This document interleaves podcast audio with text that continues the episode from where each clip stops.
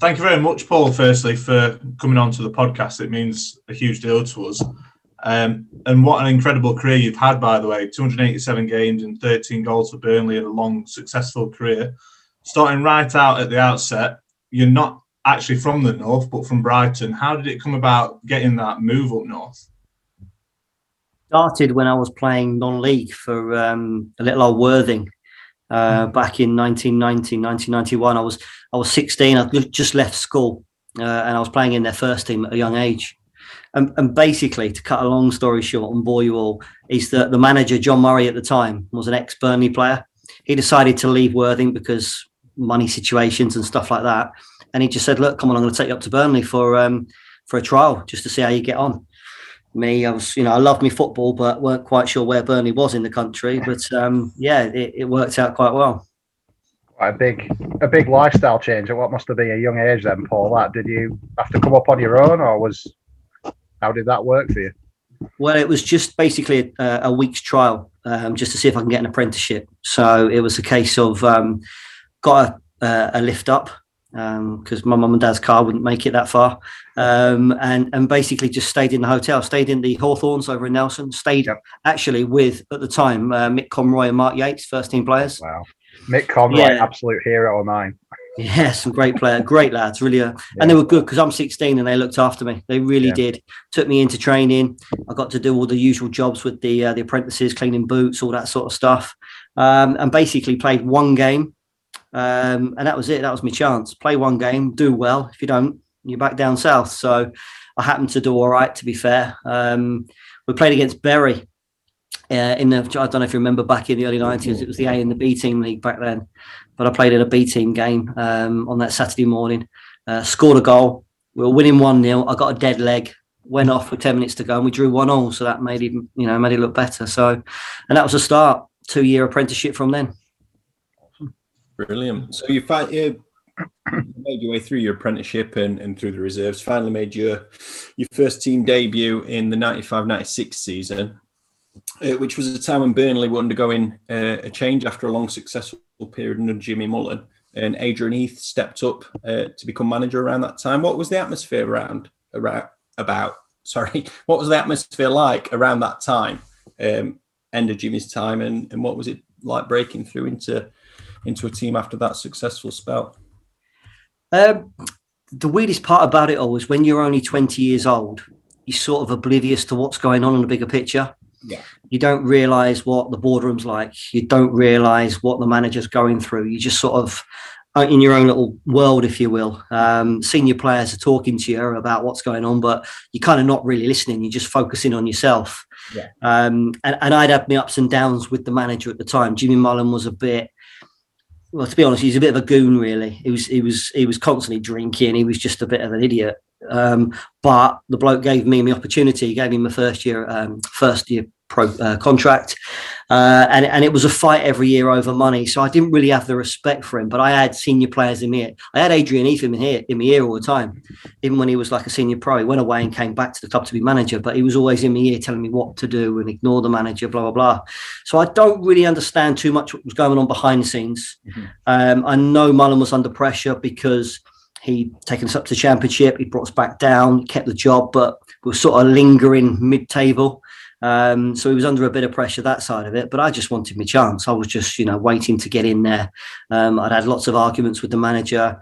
I was out of contract. I think my debut was in October sometime. Yeah. And I was still out of contract. We were still arguing from July. Wow. And, and I know people will laugh at this, but we were we were we literally arguing over 50 quid. Yeah. Um, yeah. Look, wages weren't the greatest back then. Yeah. I was on yeah. I was on 200 pound a week and I wanted 250 and he wasn't giving it to me. I was on 170. They'd offer me 200 and I wanted 250. Crazy. I say, as a player, you surely you should be getting that because I mean, 50 quid compared to some players who are probably in that team earning, you know what I mean, triple and double that, whatever. But yeah, I'm not too sure if it was that big. I don't think the wages were that. I'm not so sure there was many people over a thousand pounds. Yeah. Back then, um, but I think Jimmy Mullen was as stubborn as I was he wasn't wanting to waver a bit. Uh, I'd gone pre-season down to Stoke again. Adrian Heath had sorted me out. Go and do pre-season away from the club to sort of wake him up a little bit. You know, try and force him to give you a bit more money.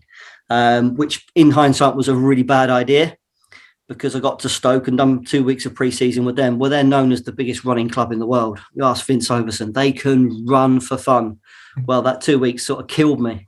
But I came back firing. I was, you know, I was quite fit, but I just had to bide my time. And the manager just pulled me one day and said, "Look, you're not going to play in the first team until you sign your contract." I said, "Well, I'm not signing my contract until you give me some money." So he said, "You can play tonight." It was against Leicester in the Carling Cup or whatever it was called back then. Um, he said, "See how you get on." And I've done okay. Played in the first team with all the regulars and everything. We got beat, but he said, "You've done all right." He said, "But you're not playing at the weekend until you sign your contract." So I'm not signing my contract until until you give me more money. And that stalemate went on into November. Eventually, he then um, said to me, "You're playing tonight. You're playing in the oh back then auto windshield, Auto whatever it is." yeah. and we played um, we played Crewe, Mm. and again I, I played quite well. And what it was back then, it was we it was um, stalemate at 90 minutes, and it was one of those golden goals. Oh yeah, yeah. Kurt Nogan had scored the Was goal. the one where he he just scored ran and off. then ran up? Yeah, I remember Yeah, that. ran, right, ran straight down the tunnel. we Yeah, are all yeah. thinking, where's he gone? But you know, we didn't realise it was golden goal, and that was it. That was after that game. He said to me, he pulled me in the office the day later and just said, "Right, I'll give you your money." And I went and backdated to the start of the season, said, yeah. And it was. I got it. It was like, ah, it's like I won the lottery back then. yeah. So um, I was just in the middle of buying my first house as well. So it was, yeah, it was brilliant. Wow. So that Saturday started the league game and went from there. Do you think that love what. Oh, sorry. Go on, Josh. No, I was going to say, do you think that was all all on the manager then, or do you think he'd sort of been told by by the board maybe that this is his budget, work within it, and don't know. Uh, You, you never know who to believe. Ma- Yeah. Managers play games with you. Oh, the chairman says this, the chairman says that, and I'm like, well, if you really want me to sign, surely you've got the power for fifty Yeah. quid. But Yeah. I don't know. They, I think they play off against each other, chairmans and managers, and I know Stan did quite a bit, but I'm not sure whether Jimmy was that clever to do that. You know, like I said, he was he was he was half drunk most of the time, so. Um, Yeah. I'm I'm not so sure how we played these games. But like I say, I, I had the battles from day one with Jimmy Mullen because when I got my first year of pro, I was on I got a one year contract, and all the other boys that year, John Mullin, Chris Brass, all them got three year contracts. He made me fight for my one year contract every year, okay, whereas they all got lucrative three years, happy days. I'm not saying it was great money, but they were like in comfort zone. Yeah. But I'm glad, I'm kind of glad looking back that I did get my one years. I'm glad because it kept me on my toes. It kept me fighting. So Yeah. I kind of thank Jimmy for that a bit, I guess. And I was just going to say about how how good time, how much good timing that way when you were saying about his sort of a bit of a drunk, and then Josh is there having a bit of his No, no. a bit of his part. I thought it couldn't be any more better timing. But what was it like then for your first time in the boardroom? Sort of uh, when you when you said it's a bit daunting. What was that like? Sort of as a first impression. Well, it was only Mr. ever me and him. I never went in with the actual. We weren't the chairman or and all that lot. They they stayed out of it. Um, back in the early days, it was Teasdale, the chairman. He used to come in the dressing room afterwards to see the lads if we won and give us like you know thirty quid to go and spend behind the bar. Very rarely saw the the directors or anything like that. So, but when we did see them, it was on the coach sometimes. Mm. But you're not really fearful of the chairman or anything like that. It's not the chairman. It's just chairman, really. You just crack on. Especially understand. They're all scared of Stan. So Yeah, absolutely. Obviously, from that season, Paul, like you say, Jimmy left. Adrian came in. Adrian Heath, uh, player manager too. I think he was at the time, although he weren't playing much. But I've always just been interested. We've had a few guests on who've worked with player managers. Like we had Mark Robertson on, discussed obviously Chris Waddle. Um, what was that dynamic like for Adrian then, having to step up? Obviously, did he have your respect immediately? And uh, how did that dynamic work? How was he as a manager? for me, it worked really well. For others, it didn't work very well. Um, for me, it was because we'd had such a good relationship as a young lad coming through and him being a senior player, he was one of them that would talk to you. Yeah. He used to take me off to Goodison Park on a, on a Saturday or Sunday if we had a free weekend and watch Everton. Wow. Him and David Ayres would take us off and, and, and well, in their world, it was like, let's educate you with some great football. which I sort of just went along with it. But yes, um, so he, he was always sort of well when he got the job that, that everyone used to give me stick. Oh, your dad's the manager now, and like all this sort of stuff. So I sort of I was I was like laughing really when he came in. yeah. Um, he gave me my my bigger contract, a two year contract, first one I ever got. Um, so I was kind of happy with that.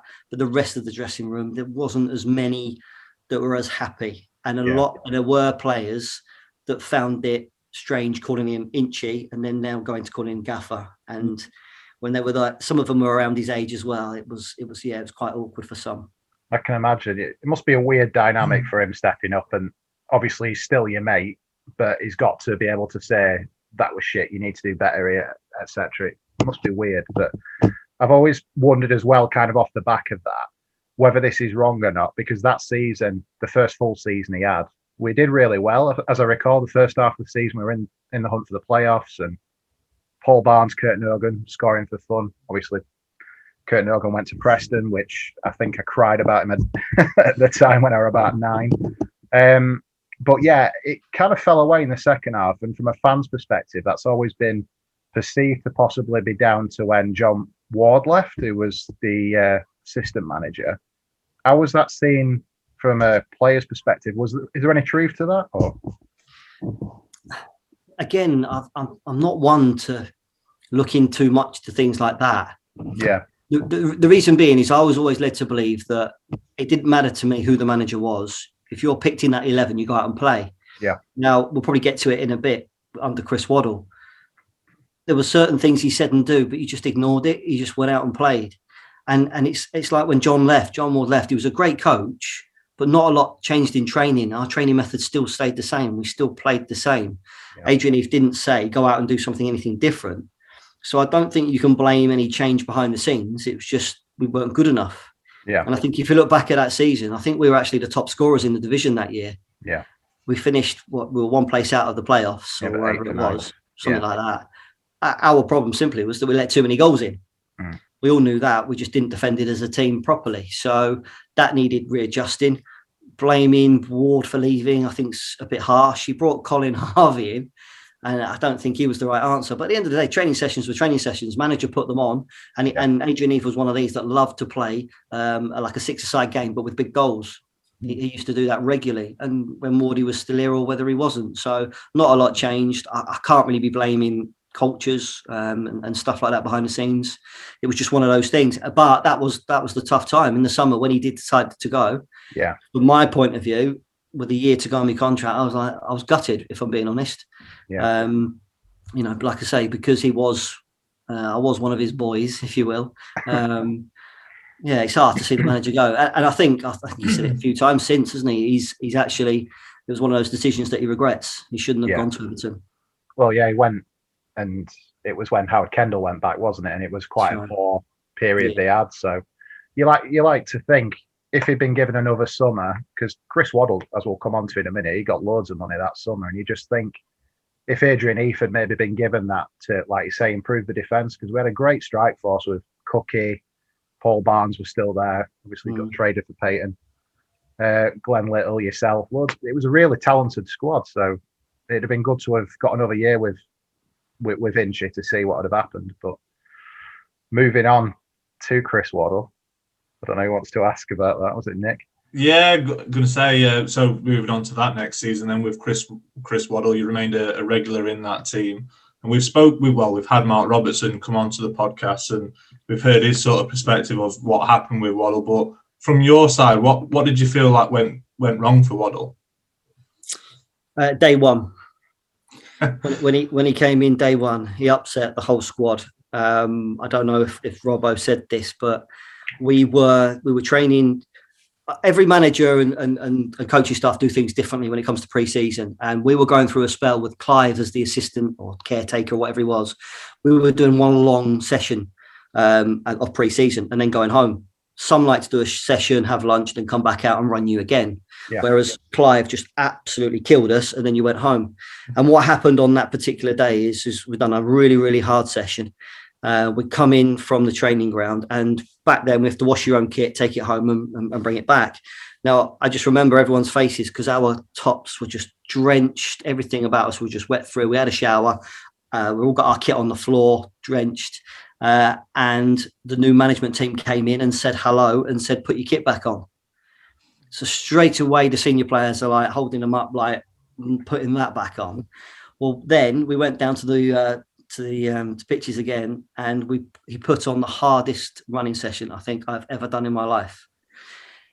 So there's players being sick. and they haven't even eaten. So it wasn't a very good start from Chris Waddle's point of view. Mm. Knowing that we'd done a really hard session in the morning to then completely just kill us on day one, you've got senior players, they've gone already. They're, they're Yeah. not having him. Yeah. They're not having Glenn Roeder. They're thinking he's a clown. You come in and start acting like Sergeant Major on day one, you've lost the dressing room. Yeah. You've lost it. And when you lose the senior players, it filters down. Again, I'm only young. I'm 21, 22 at the time. I'm looking at them and they're like, this isn't right. And I'm like, oh, right. I don't know. It could be the norm for me. But, and I could run. I was one of the better runners. And I just, and it did kill me to be fair. But that was it. That was it. Day one, he, he'd lost it for me. He'd lost it. So it was a, it was a long road from then onwards. I suppose respect is just almost impossible to get back in it. I think Brian Laws had the same problem at Burnley from what I've heard from other players. Um, you need to go in, especially if there's question marks about you as a manager, which there will have been with Chris Waddle because he never managed before, never managed since either, obviously. But um, what was it like? Because one of the most interesting things that Robbo told us was uh, when we were asking why it went wrong, he was saying, "Well, I'm playing in midfield with this guy who you know, was a right winger in his career. He's playing in centre midfield, telling me what to do when he's barely busting, busting, you know, pulling his own weight. And I, I want to turn around and go, pull your own finger out. But he's my manager. So it, it, must have been weird that I know he played himself everywhere for, for Nick and Josh's benefit. I remember one game, he played himself as almost like a Makelele role in front of the centre backs, like a sweeper. Uh, it was just a bit weird. We didn't know what was going on. Everything about him was weird. Don't get me wrong. I finished the season. I, we got on really well. We did. At the start of the season, didn't have any respect for him at all. First game of the season, where we were away at Watford, was it? First game Yeah, of the yeah. season. Yeah. Me, me and Glenn Little were shopping in Manchester. We weren't even in the squad. baffling. We weren't even in the squad. So Glenn was out for a long time, which everyone knows, up to Yeah. Christmas before he got back in. First game of the season, I wasn't involved. He said to me, "You're not a, you're not a midfielder." So in the reserves leading up to that, I think we've been to Harrogate Town. We played, I think we played in, a, in like a reserve preseason friendly, me and Glenn, and I, I played in midfield and he played on the wing. And I think we won nine or something nil. And me and Glenn, we had some good games. Mm. And that was like the week leading up to the start of the season. And yet we weren't in the squad. We were looking at each other thinking, what's going on here? Mm. No, I got in literally the week later, so it, it was okay for me. But he said, You're just not a midfielder. He said, You're a wing back. And I'm like, Right, right. And that was it. I had to play wing back. And that was me for a few weeks until he changed the formation. And I I think if you look over that season, I played right back, I played right wing back. Grimsby away, I played left back. Mm. I played left wing back. I played centre midfield. I just played everywhere. And that just summed his season up. Like you say, he played himself right wing, Yeah. sweeper. Grimsby away was the most farcical game of football I think I've ever seen. we got we got there and he put the team sheet up on a wall and he just named 11 players. He didn't put numbers down, he just named 11 players. So we're all looking at it and we're thinking, crikey, what's going on there? Like Chris Vinnicombe, the left back, he's not even in it. So, well, who's left back then? Gordon Cowans reserve coach is in it. What's he doing in there? They were quite And good though. He, sat us down and he said, These are the best 11 players at the club. He didn't say that's the best left back or that's the best right back or this is this. He went, That's the best ele- 11. He said, That's the team today. We'll sort out positions later. I hope one of them were a keeper. Pardon? I hope one of them were a keeper. Yeah. We're working out, we're going out to do a warm up thinking, What what are we doing here? And I did, I played left back away at Grimsby. We got beat, and I'm not surprised. The things he did was was crazy at first. Um, he didn't he didn't really help me um, in in the fact that eventually just before Christmas he went to a four four two at last. He put himself on the right wing and put me on the left. And I'd go up to him and I'd say, you know, do you mind swapping this week? You got, you know, you like a step over or two. Why don't you go on the left and I'll go on the right? And he's like, no, no, you're all right. He weren't Mad. weren't having it. No, weren't having it. It, Well- it's always uh, sorry. I was going to say it's always been interesting as well. Second half of that season, or certainly towards the end of it, we started playing not necessarily playing well, but we we're getting results. I think we we ended really well um, to an extent, and obviously we had to to stay up.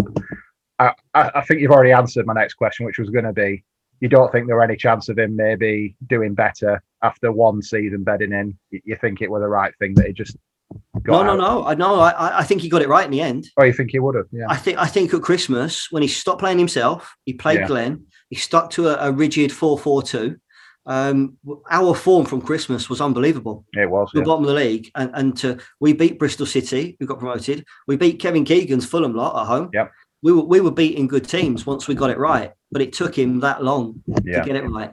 He in the summer he made he brought loads of players in.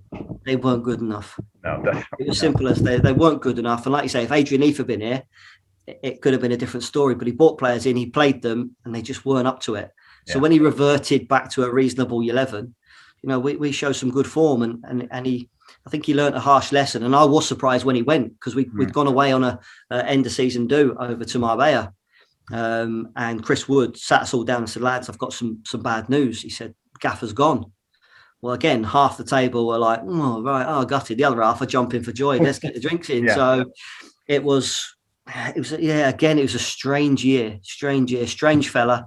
Um, like I said, I got to know him. I ended up doing a, a presentation one night with him. We're opening up a um, nightclub, Sidewalk 55 or whatever it was Yeah, called yeah. I remember it. me, him, and Bernard Manning. And that's a, that's a trio for you, isn't it? So we gets in the club and, and we goes to this VIP room, me and Chris, well, the gaffer, um, and get the drinks in, right, having a drink. And he just literally sat in the corner by himself the whole night. It just summed him up. He was a nervous person. He's not one for coming out and I'm Chris Waddle, England legend sort of thing. Yeah. He was just a shy person. And it was like that as a manager. It just didn't suit him. Yeah. He was knowledgeable, but nah, it just wasn't right. Interesting. I Got wonder to if mention. Sorry, I on, was going to say. I wonder if the damage was was done as early as you say. Then, Paul, if you know, I mean, results picked up, but still, senior pros weren't having him. So, you know, I mean, they, they have a lot of power at clubs, don't they? Your, your senior They players. do, they do. But what, what what ends up happening is that you have senior pros that pull yourself to. We, we have meetings without the manager where Yeah. we we ended up saying to each other, "Look, you hear him on the sideline, just ignore him. We, we, mm. we all know what we're doing on a football pitch. It's not rocket science. Yeah. Trained for years for this." Um, and and they said, "Look, lads, we don't want relegation on our CV." Mhm. no matter whether you like him or you don't like him, whether you like Roeder or don't like Roeder, because a few didn't like him as well. We've just got to look after ourselves. We've got to stay in this division and fight for our lives. And that's what we kind of did. So, and that was, and, and that's some of the senior players putting us together who weren't in the side. Yeah. That's how good some of the senior players we had in that dressing room. Um, and they've been pushed out, they've been treated like pretty poorly. Yeah. Um, and for them to still go about wanting us to do well, that just summed up the squad that we had and what Inchy had put together. Yeah. That's good. I've got to mention, Paul, one of the best goals I've seen live, Oldham away, where you took it, which, which was, we had to get something. Obviously, it was the game, I think it was the game before Plymouth, where we had to win at last day of season. And you took it down. Your control for that goal is, it, it still baffles me when you look at it. I don't know how you got your ankle that high. 'Cause He like controls it with his ankle basically here and then volleys it in off the crossbar. Is it the best goal you ever scored? Yeah, I think it is. Yeah, it, it sounds better when you say Grobbelaar was in goal as well. Really? And, uh, but but that summed our season up, didn't it? Three Yeah. one up, and we drew three all. Yeah, that goal's all you remember from that game, though. I, I tried to put the result out because if we'd won that day, it took all the pressure off. I know, Yeah. I know. We were desperate to win that game, and, and we played so well. The fans, there were so many at the game. They were, I think, they opened the other stand for them, didn't they? Yeah, they the did, yeah. It was, yeah, it was a good occasion, but it made that last game of the season. That was nerve wracking. God bless Andy Cooke. Yeah, yeah. Um, so just just on yourself on a personal level, Paul, uh, you've had your encountered encountered your issues with Crohn's, Crohn's disease, uh, which affected your playing time. Uh, so what were it like, sort of having a spell on sidelines? Obviously, Chris Waddle's gone. Stan Ternent's coming in. Team's still struggling a bit. What what's it like not being able to play? Um, it was it was hard. It was hard, especially because Stan's first year they struggled so badly. Yeah. Um, just you know, hovering above the relegation for quite a bit of it and, and being tough. But yeah, it was it, it's difficult when you don't know how long it's going to be. When when you when you've when you've done your cruciate, you know roughly it's a year. When you've done your hamstring, you know it's two to six weeks. But when when it's tummy problems, I didn't know what I was getting myself into. So it was a, it was a long, long road. Um, probably about a year before a decision was made on surgery. Um, it started on New Year's Eve on under Chris Waddle, Mhm. basically that season. Um, I just started to bleed. Um, tummy wasn't good, and it just got worse as the season went on. So, do I look back and blame Chris Waddle? Kinda, because at the time it's not Crohn's disease. At the time it was colitis. Uh, Okay. so my large my large bowel's full of ulcers, uh, and they say ulcers is, is stress related.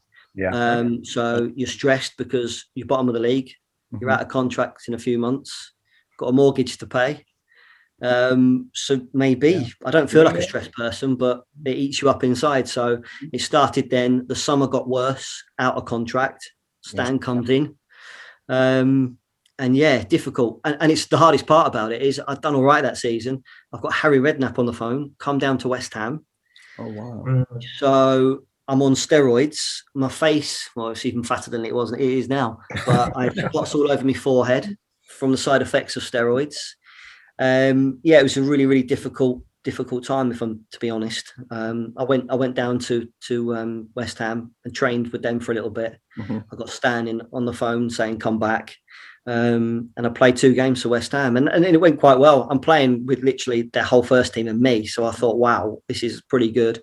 Um, but then Harry just said, "Nah." But he said, "Stan's been on the phone. They want a million pound for you, and if it goes to tribunal, it could be anything. It could be a fiver. It could be ridiculous. It could be whatever, and we Yeah. can't take that chance." So I came back, um, signed my contract after a bit of arguing over fifty quid again. 50 quid. um, with Stan and signed my contract for three years, and went and sat in hospital for a year. Yeah. Pretty much it, really. You return to the team though, Paul. Um, obviously, in the promotion season, one of my favourite seasons as a Burnley fan towards the end.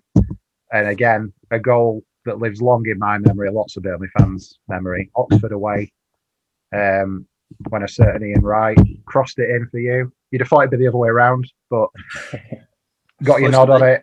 Yeah. Crucial, crucial goal. What was that like coming back into the team after all them issues and being, you know, a, a crucial part of getting us up with that goal? It was it's the strangest scenario ever because I was on the transfer list. I don't know if I officially was. I think it was just Stan playing mind games with me. But we'd had a big argument in January. I'd I'd been back training since the start of the year, but because I'd had a year out, I'd lost my I'd lost my legs. I, I didn't have Steve Davis legs anyway, but I'd lost my legs. I'd lost the bit of muscle that I did have. And he just said, You're miles off it yet. And I didn't agree. You know, you're a young lad, you think you know it all, that sort of thing. Um, and we had a big argument in January. Um, and he said, Right, we'll go on the transfer list and go then. And I went, Right, fair enough then. Um, and at the time, I'd had my first knee operation under Waddle, and my knee wasn't quite right. There was floating cartilage still in my knee. So I thought, Well, I'll go and get that sorted. So then when I do move, I'll be flying. Yeah. So I had that done early February. Um, I had 10 weeks, no, eight or nine weeks out. And when I came back from that, I joined in with the first team. Now, I, I don't know if you know much about Gawthorpe back then, but Gawthorpe was quite heavy pitches. It's quite, you know, takes it out of your legs really when you train there all the time. The lads have gone through quite a bit of the season, so they're they're goosed anyway. Well, I've come back and I'm fresh. I'm raring to go. So in training, I look kind of good. Mm. Um, and like I say, I'm still on the transfer list, and the team sheet goes up for Oxford, and I'm on it. I'm on. I'm in the squad traveling to Oxford. Now, my initial reaction is, the bastard's taking me down there to piss me off, isn't he? taking me all the way to Oxford to annoy me. So I have to get on the coach. You have to go, and then when he picks the actual team and the subs, I'm on the bench. I'm like, I'm waiting for Jeremy Beadle to pop out. I'm thinking, this is like, what's he doing? He's not spoke to me in months. I'm I'm on the bench, and we literally were joking. Right? He said, look. This like we're having a beast here. He said, "We need to get on and save it. You run down the line, cross it, and I'll let it in." And that is God's honest. He said that. Um, and, and the best bit is, is when I did get on, I've gone down the right hand side and I've gone to cross it and I've completely mishit it. I've not told anyone this, and it went to the edge of the area and Steve Davis volleyed it in, didn't he, for the Yeah, equaliser? yeah. And everyone's like, "Oh, great ball, Weller," and I'm like, "Yeah." when I was starting, when I was starting the question, I was about to say and an assist, but I you know, know. I couldn't believe that one. It was complete Yeah. shank. Didn't mean it. I'm putting it in the box, and it's like, great Anyway. ball. so yeah, yeah. I'm thinking this is good, but yeah, popped up in between two players when Righty ran into that corner, heading it. Yeah, weird. Kind of pint exclusive. That didn't mean to do it, but he said it here first. Yeah, the whole day was just weird. Going to do the the um the presser afterwards, and there they are. Oh, Paul, we believe that you've come off the transfer list and you want to stay, and I'm like, ah, yeah, yeah. Stan's mind games again. I didn't even know. I don't know. Was I on it? Was I not on it? I don't know. And that was it. I didn't play again.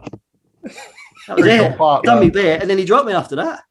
crucial, crucial part in that promotion, though. And, and we did just touch on Ian Wright. What was it like to?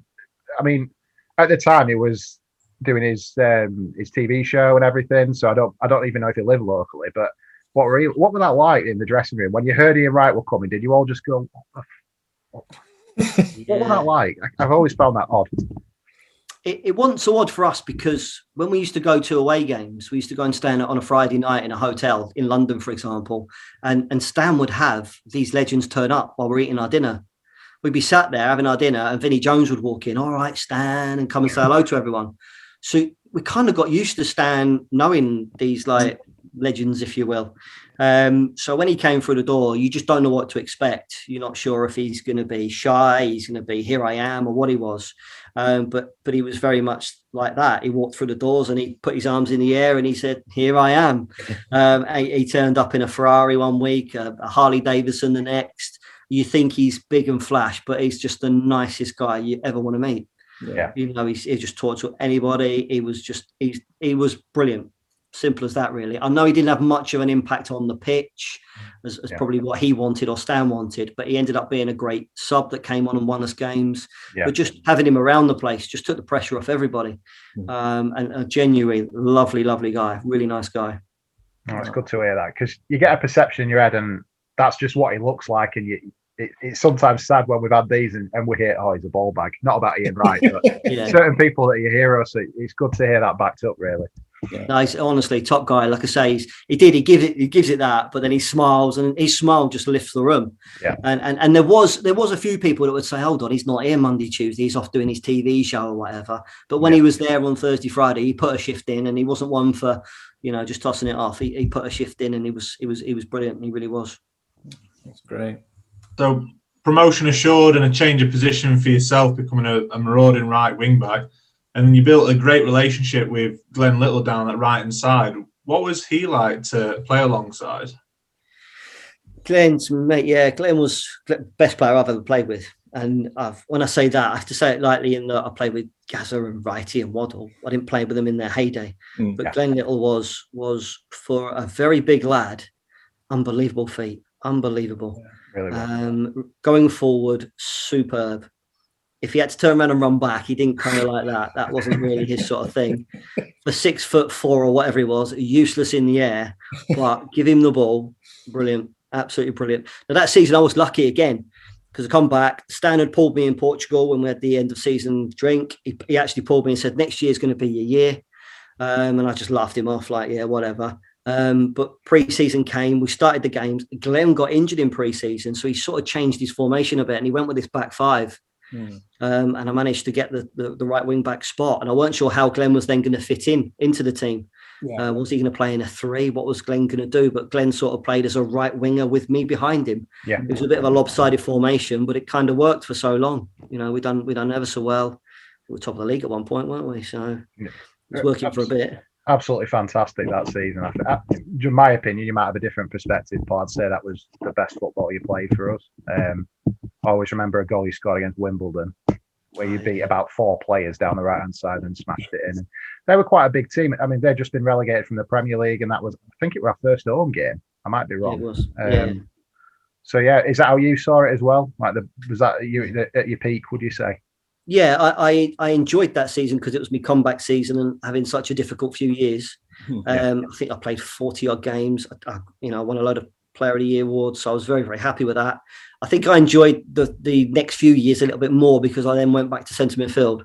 Yeah. I enjoyed that. Right wing back is oh, it's a horrible position. You, you're expected to cross it in and then expected to defend on your goal line. It's Yeah. it's hard work. It's up and down sort of um, sort of position, but it, it served us well for a couple of years. Um, I think the last time we played it was against Blackburn Rovers, and we never played it again. So um, it was uh, yeah, it was it was good times. That year was was a great year. Um, we should have got in the playoffs. That's the biggest regret. Yeah.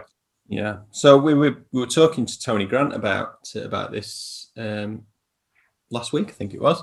Um, so he just missed out on the playoffs in 2002 after what Luke described as a stunning first half of the season. I, I can't remember. It was. We were top.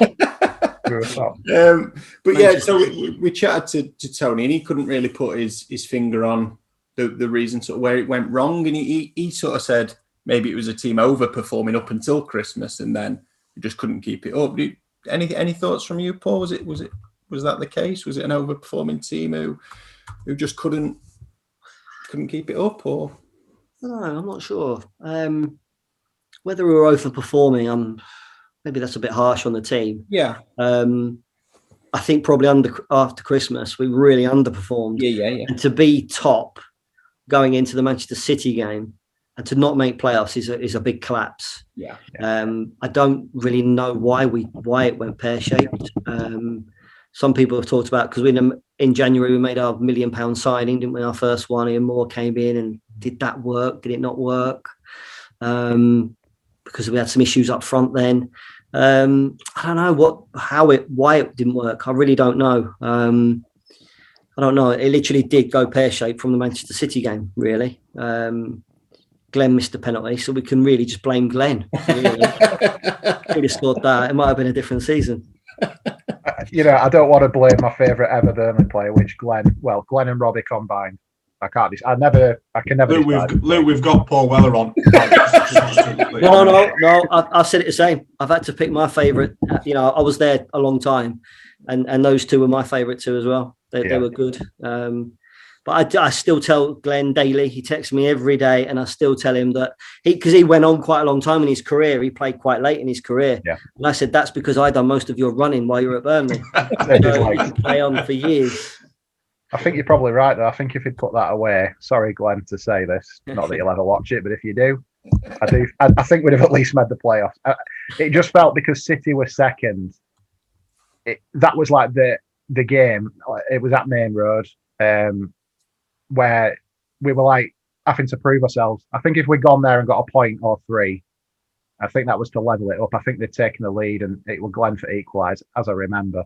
I think if he'd scored that, I, I genuinely do think we might have gone up that season because some of the football we were playing, we had Glenn on the right, Alan Moore at the time, superb on the left.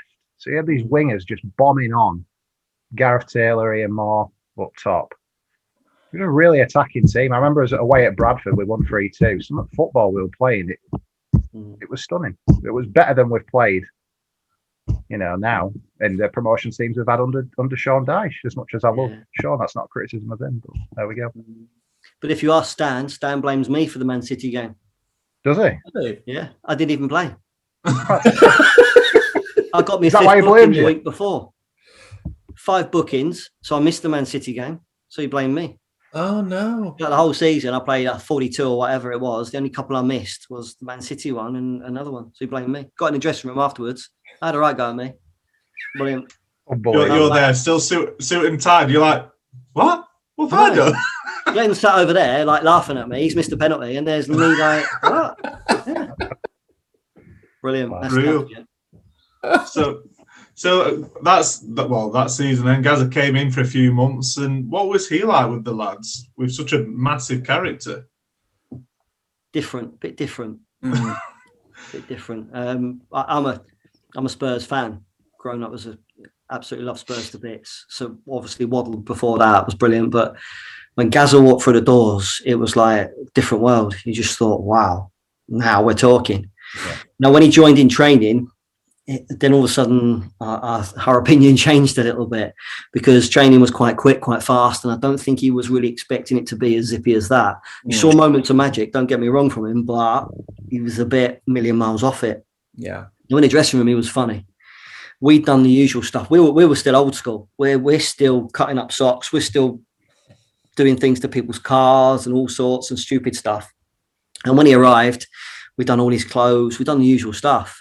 Um, and again, I don't know if Granty or um, or Robert have mentioned, but we used to have a court, a kangaroo court, every Friday. Um, so on a Friday, it's Stan used to get everyone sat down, and, and basically it's a way of getting fine money into the club to have a good drink at the end of the year. Um, and you can bring up things on people who's not done this, who's done that, so on. Anyway, he goes to Gazza. Are you sure you don't want to bring anything up? He goes, No, no, no, I don't want to bring anything up. Nothing, nothing. Why? And he knew that we'd cut all these clothes up and done everything to him. He said, No, no, no, I've got nothing to bring up at all. I've got my own back. So we're all like, All right. Well, he just leans behind him and pulls out this biggest bottle of laxatives ever. And it's, well, there's only about a third left. Oh, that morning- That morning, we didn't realize, but in the middle of the table is a huge jug of tea, and Gazza had made it. I didn't have any, but he just said, "Hope you enjoyed your tea." Well, there's people like Gordon Armstrong there, like sat like old men with their legs crossed. He's on his third cup, just spits it out everywhere. Now Stan's laughing, and then he's now realised we've got a game tomorrow. Half of that laxatives in there, and oh. But that was Gazza. That was Gazza. He was up to all sorts. He was, he was, um, yeah. Jimmy Five Bellies in there quite a lot. He was a nice lad. They were doing just silly things. Go and get, um, go to the butty shop round the corner for me. And when he came back with it, he was meeting his uh, agent afterwards, and he he just opened it up, took all the cheese out, and put sliced soap in there, ready for his agent. It was they were just up to stuff all the time. It was just it was funny. You see all these pranks on TV that he's done and stupidness, and he done it at Burnley as well. He was he was good on that sense. He was funny. It was just his football side of it wasn't good. He had a bit of a tough, tough time. Um, and also he was going through issues himself. He, he, he had um he had this brown suitcase that he'd carry around with him all the time. We tried to break into it, we couldn't get into it. Um, but if you if you jangled it about a bit, he used to clutter and Yeah, yeah, yeah, bottles and all sorts of stuff in there. That yeah. it was sad. It was sad Yeah. because a legend at the end of the day. Absolutely, yeah, indeed. and it's a shame it didn't work out because for Josh and Nick's benefit, obviously Paul will know, but last game of the season we needed one goal to get in the playoffs. Uh, just one goal. We missed out by a goal. well, I'll never forgive Ian Moore for missing from a yard out at Deepdale. Um, but yeah, he missed. He had these free kicks. Last couple of minutes of the game, he had two free kicks. Uh, all I were right behind him. All the world they were going in. Just imagine the story that that had been. Gazza gets Burnley into the playoffs up last day, but Magnus bloody Hedman. um, obviously, unfortunate, I suppose, off the back of that season, but ITV Digital then went belly up, Paul, which massively impacted the club because we'd spent quite a bit on people like Gazza, uh, Ian Moore, Robbie Blake, and sadly, the team started to get not necessarily stripped back, but we, we did obviously lose a few players. What was that like around the club? Because it was a shame because we, we felt like we just missed our opportunity, I think, because we could have just got there before that money kind of went down the pan.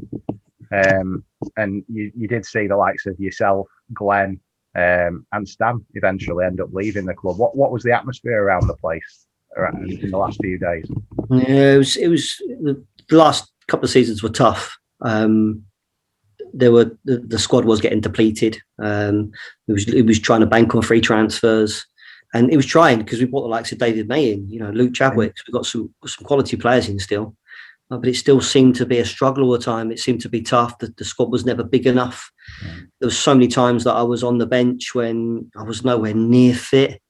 Again, I remember being at Manchester City at home and I was on the bench and well, he, he completely stitched me up, Stan. I'd only I'd only started running that morning or jogging that morning with the physio. I weren't even in the squad. I had my boots down at the training ground, and he called me in before the game and he said, "How are you?" And I said, "Oh, I started running today, and you know it's all right. Maybe sprinting tomorrow, may kick a ball later in the week." Blah blah blah. He said, "Oh, good, you're on the bench." I went, "What?" I had to go down to Gawthorpe to go and get me boots. And after 30 minutes, he said to me, "Do you want to go on?" And I'm like, "No, no." But that's that's what the squad was like back then. You know, it was it was it was a struggle.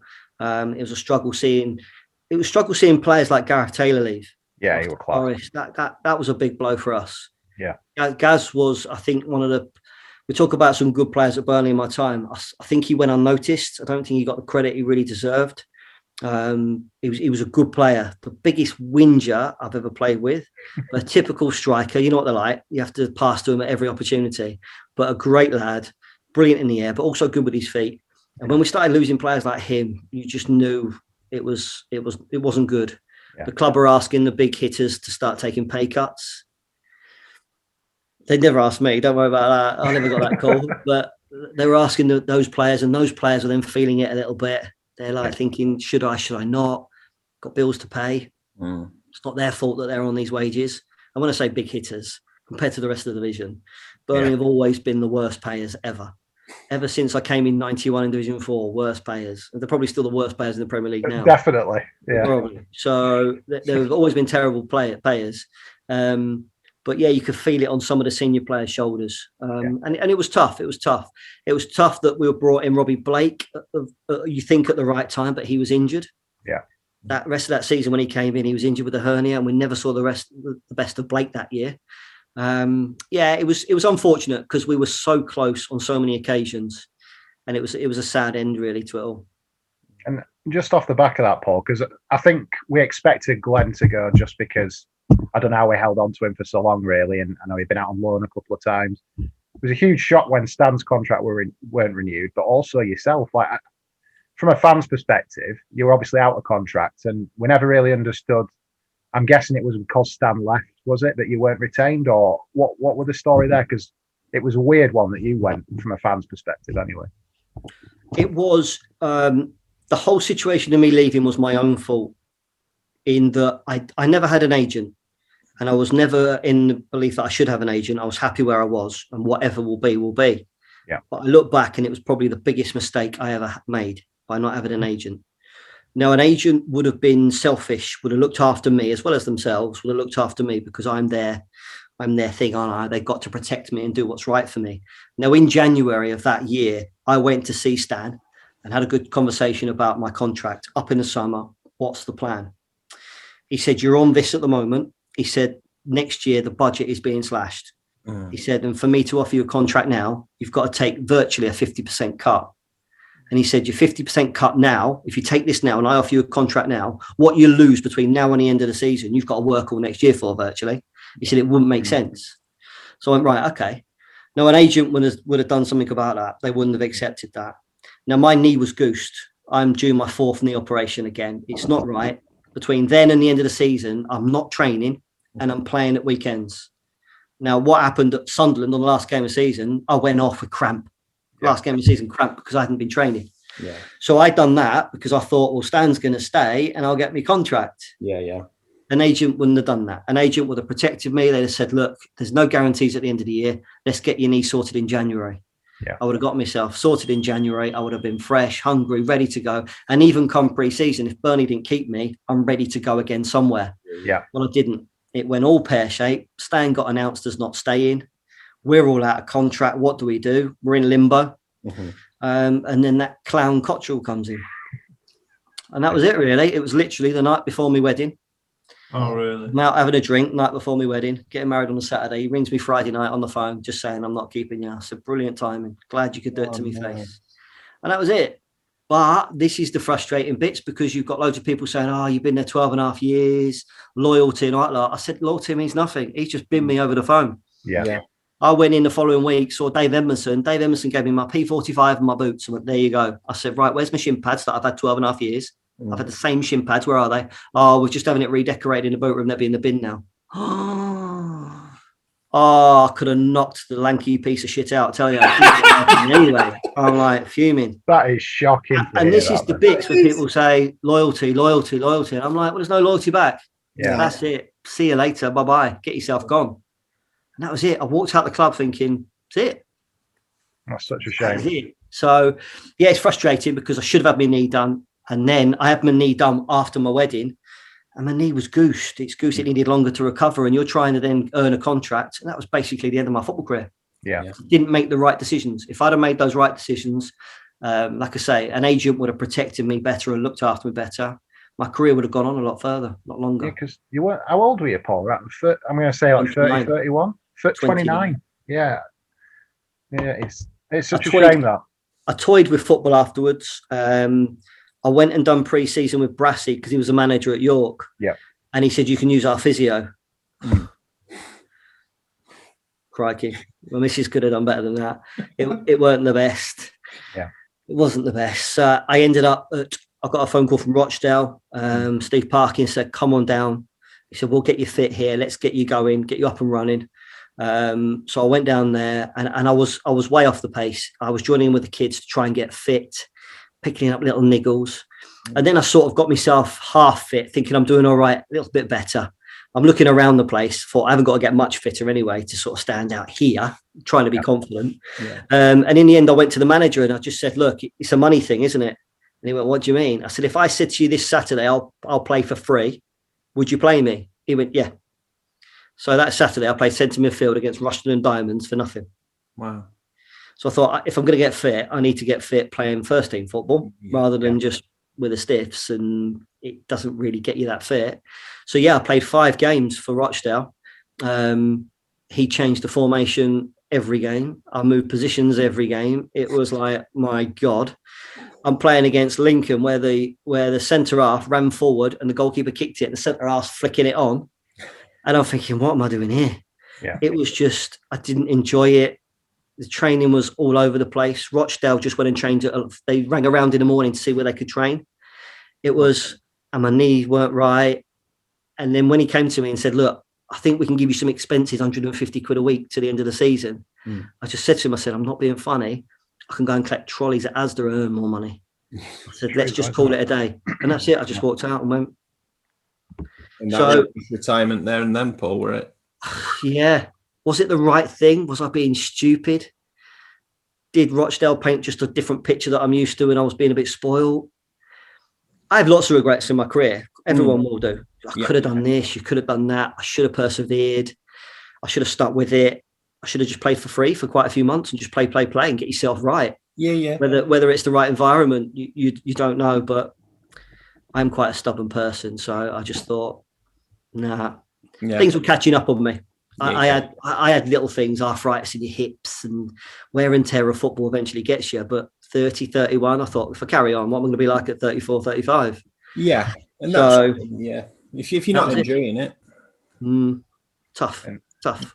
It's a shame how that ended, Paul. We just wanted to certainly call this out because it's a book I've had pre-ordered since it went up on Amazon, probably in about December, something like that. But probably around the time this will come out because we we do record them a few weeks in advance. We we have a footballer a week, so I'm I don't, I don't know, but it might actually line up quite well. But your book comes out April twelfth, I believe. Um, I, I, I just wondered if you had any words on that. Is there any crazy revelations we should expect? I know it's been part written by Dave Thomas, who for the people who know, written so many great Burnley books down the years that I've really enjoyed. So just wanted to give that a shout out. Should we expect some uh, more Dave Yeah, I, I don't I don't know what you're on about, but um, yeah.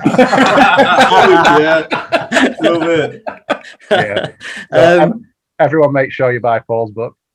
Yeah. well, I, I tell you what, I can give you uh, wh- wh- whether it, it might get announced beforehand, but basically, I've I've been I used to bump into Dave every year on holiday, and he and he was asking me for a long time. He wanted to do something on '90s Burnley, and Mm. because I was there for the '90s, he said, "Let's let's go for all the managers. Let's just talk about it." And my memory's not great. I have to constantly ring Glenn Little and various other people to talk about certain things that have happened to just jot my memory a little bit. And um, it, it was a struggle, but I'm, I'm glad I did it. I've, I've I've read it again and think, crikey, I've missed this and I've missed that. Um, but yeah, I'm looking forward to it coming out. Um, what I will say, and I've not announced this yet to anybody, is that I only get a little bit of money out of this per book, every one you sell. But every bit that I make is going to the Gary Parkinson Trust. Oh, fantastic. Um, it actually does say it on the back. No one, no one's seen it yet, but there, there is a bit there right at the bottom that's going to say. Um, so my little bit of proceeds is going to go there to help Gary because because Gaz and his family are going through such a difficult time for many many years. So the little bit of money that does come out of this is hopefully going to uh, just help Gary and his family. That's fantastic. If anyone watching this needed any more reason, make sure you get on Amazon and type in Paul Weller. I've got the full title. Not such a bad life. Burnley, Gazza, Wrighty, Waddle, and me. Out April 12th. so make sure you get on that. we'll get the link down below as well. Cheers. Right, last thing, if it's all right, Paul. Um, Yep. We've just got a little five question quiz about your career, if that's okay. All right. Okay. I think, to be honest, because I wrote these earlier, and I think you've answered most questions while we've been chatting. So, uh, Expect it's five out of five. Top the scoreboards already. yeah, Tony Grant got four. So in terms of the Burnley players, I think I think you have the chance to be top because I don't think Robbo got five. Tony Grant got four. no, no, he did. Yeah, I think I think we've not had a five out of five Burnley player. Tony Worth, folks. I stitched him up on first question. Sorry, sorry.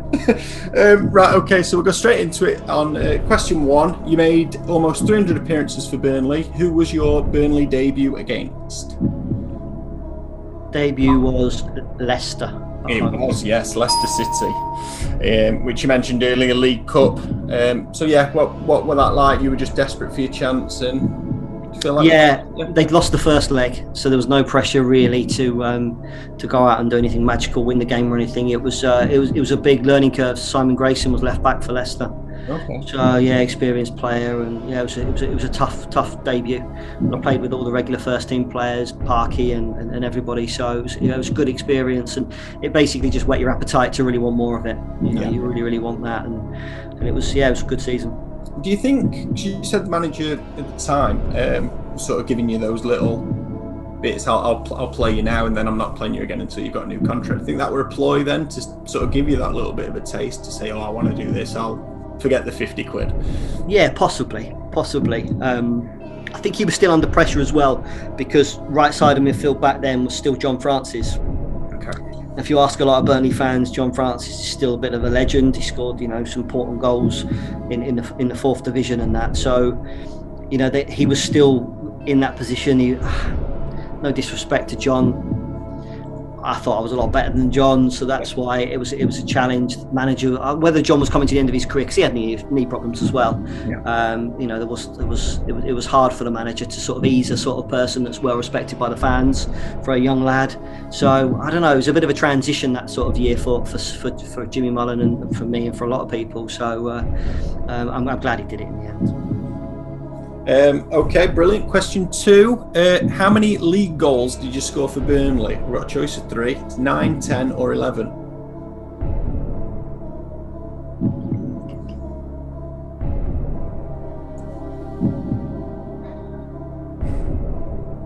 I'm like clue. Um, well, because at the start you said I scored 13 goals. Thir- Thirteen goals. And So I only thought I scored you 11. So you done me straight away.